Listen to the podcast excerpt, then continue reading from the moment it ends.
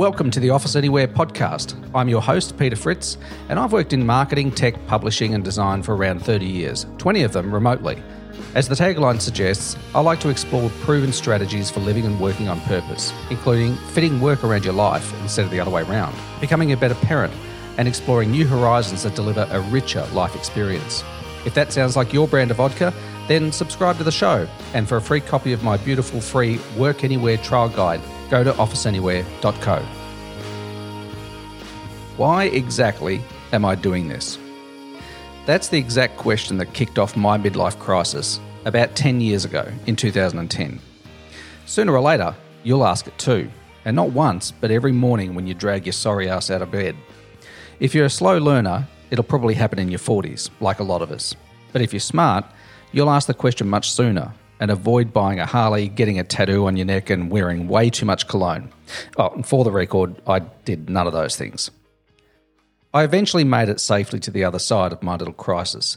So I thought I'd offer a few words of advice on what I believe is the source of this common malady.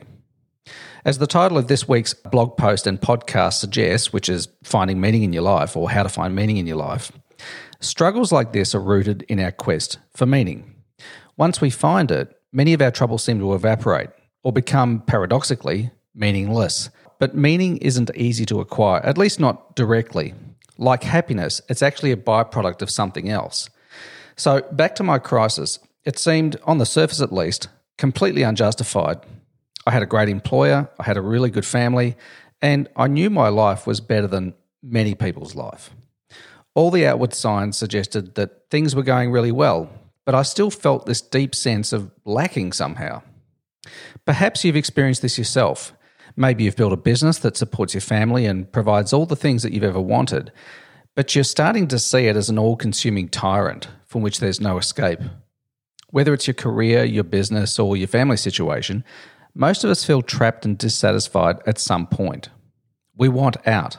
We're just not sure from what or to where. But maybe escape isn't what you need. So instead, let's look at three ideas to help reframe this problem and as you'll discover, it's actually possible to create a meaningful life right where you are today. When I was 22, someone thrust a book into my hand called The Magic of Thinking Big by David Schwartz, PhD. It was a game changer for me, and in the decades that followed, I went on to read hundreds of books like it, each built on my understanding of the importance of mindset and how we choose to show up in the world. Over time, these books, plus my own experience and a few significant people, helped shape my beliefs, habits, and outcomes. One such person was an amazing entrepreneur called Catherine Rains. I met Catherine via Instagram about, oh, a few years ago, and I've enjoyed her wisdom and insights countless times.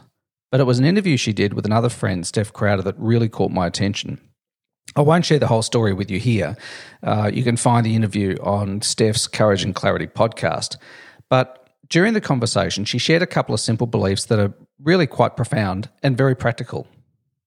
Back in her 30s, she was stuck in a job that she hated. She became overwhelmed with frustration and anxiety about her present station in life, and mostly that she hadn't achieved the things that she thought she should have by then. It's a common thing, you know. It might sound very familiar to you. One day, though, a couple of ideas interrupted her routine. And like a phone call bearing good news, they instantly reframed her thinking. Those two ideas were firstly, everything I resist persists. And number two, maybe this moment is actually my destiny. So the thing is, when you push hard against another person, I mean physically push hard against a person, their natural instinct is to push right back. If you engage in a heated debate with that person and you raise your voice, well, they'll almost certainly do the same thing. What you resist persists, and the harder you resist, the more they persist. So resisting head on doesn't really work. The second idea led to a realization that everything that she'd thought and done and seen and believed had brought her to this moment. So she was right where she was supposed to be. After all, how could it be otherwise? She was here. So Catherine did something that most of us wouldn't. She quit pushing against her present state and instead she surrendered to it. She figured that if she was here, she was obviously meant to be here. And if that was true, from now on she would be 100% here.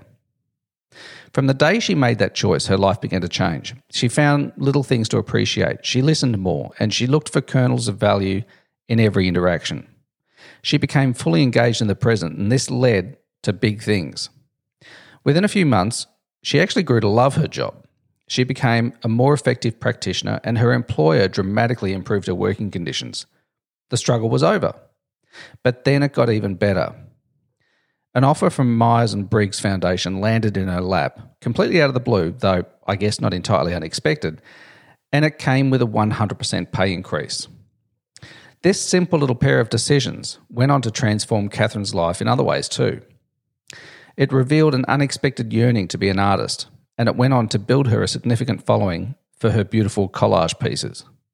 It helped her survive cancer and divorce, and all because of two simple decisions. But don't confuse this approach with believing everything will automatically be fine. But conversely, don't go through life thinking that the only way to get what you want is to be perpetually dissatisfied with what you have or to bleed out of your eyes, grinding and hustling your way to the top. Let the 20 somethings do that, even though it's just as wrong for them as it is for you. As one of the world's top high performance coaches, Brendon Burchard, says, you can be a satisfied striver. In other words, you can lean into the present moment and acknowledge that this is where you belong, while simultaneously striving for an even richer, more fulfilling life. That leads nicely into the second phase of living a meaningful life, and that is you can't stay here even if you want to. It's easy to think that you have full control or that you can gain control. For the most part, though, you can't. There are just too many variables, and just one of them could dramatically alter the course of your life, albeit often in good ways. All you can really control is what you think and how you respond to what happens. You can choose how to show up in the world, and you can choose what you see in your future.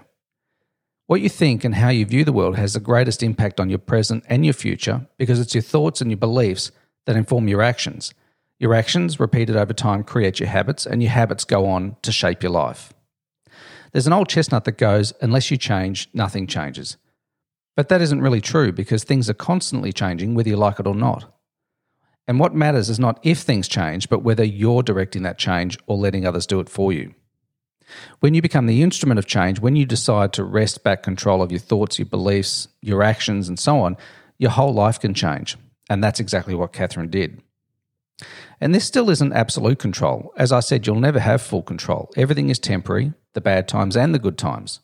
Since we're intelligent human beings and not bacteria, our job is to be cognizant of our preferred direction, to manage our thoughts, beliefs, and actions, and most of all, to course correct when necessary. There will always be challenges, there will always be surprises. Despite what you may think, we don't want to know everything before it happens. We're strange like that. We want certainty, but we need uncertainty. Given that certainty can't be obtained, well, not with any real certainty, our only path is to embrace the unknown and remain flexible enough to pivot, iterate, and continue forwards in the direction that we've chosen. The sooner you understand this, the sooner you'll have peace and the sooner you'll find meaning in your life. You'll realize that nothing stays the same. And though life is always changing, you can at least have a say in how dramatically it happens and how you adjust along the way. And that brings us to the next point Everything you do matters, so do something that matters to you. Every step you take, every decision you make, every word you speak, and every interaction you have affects your world and the people around you. The butterfly effect is very real, and like it or not, you are the butterfly. According to Wikipedia, the term was coined by an American mathematician named Edward Lorenz in 1969. Lorenz discovered the effect when he observed that runs of his weather model with initial condition data that was rounded in a seemingly inconsequential manner would fail to reproduce the results of runs with the unrounded original condition data. In other words, a very small change in initial conditions created a significantly different outcome.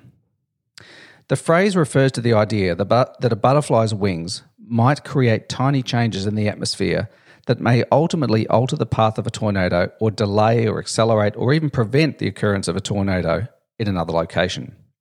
This is basically a long winded way of telling you that your presence here is making things happen, even if you don't believe it or it doesn't feel like it. So you're faced with three choices. Number one, you can continue believing that you're not making any real difference, if that's indeed what you believe. Number two, you can take comfort in the knowledge that you are making an impact, no matter how small or imperceptible. And three, you can decide to make an impact in ways that truly matter to you. You can decide to make a meaningful impact by doing something you actually care about. You can be deliberate, act consciously, open up to the world and share your gifts and experiences. You can open your heart to the magical around you, both trivial and magnificent, because in the end, it's all magnificent and all of it is fleeting, all of it's temporary. So, my overwhelming wish with the work that I do is to impress upon you that this is the very best time to be alive. Small incremental decisions are all that's needed for you to make a demonstrable impact in your life and the lives of those around you. And like I said, having a meaningful life isn't something that you acquire directly. It's a byproduct of small steps taken one day at a time that compound and radiate outward the longer you take them. It's recognizing that you're living your destiny right at this moment, but that this moment will continue to evolve and change, so resisting it is pointless. It's recognizing that you need only step forward deliberately and authentically doing something that matters to you. It's as beautiful and simple as that. Anyway, that's enough for me for this week. You'll find the blog post that goes with this episode over at officeanywhere.co slash 109. And until we chat again next week, here's to living and working on purpose. Catch you then. Bye bye.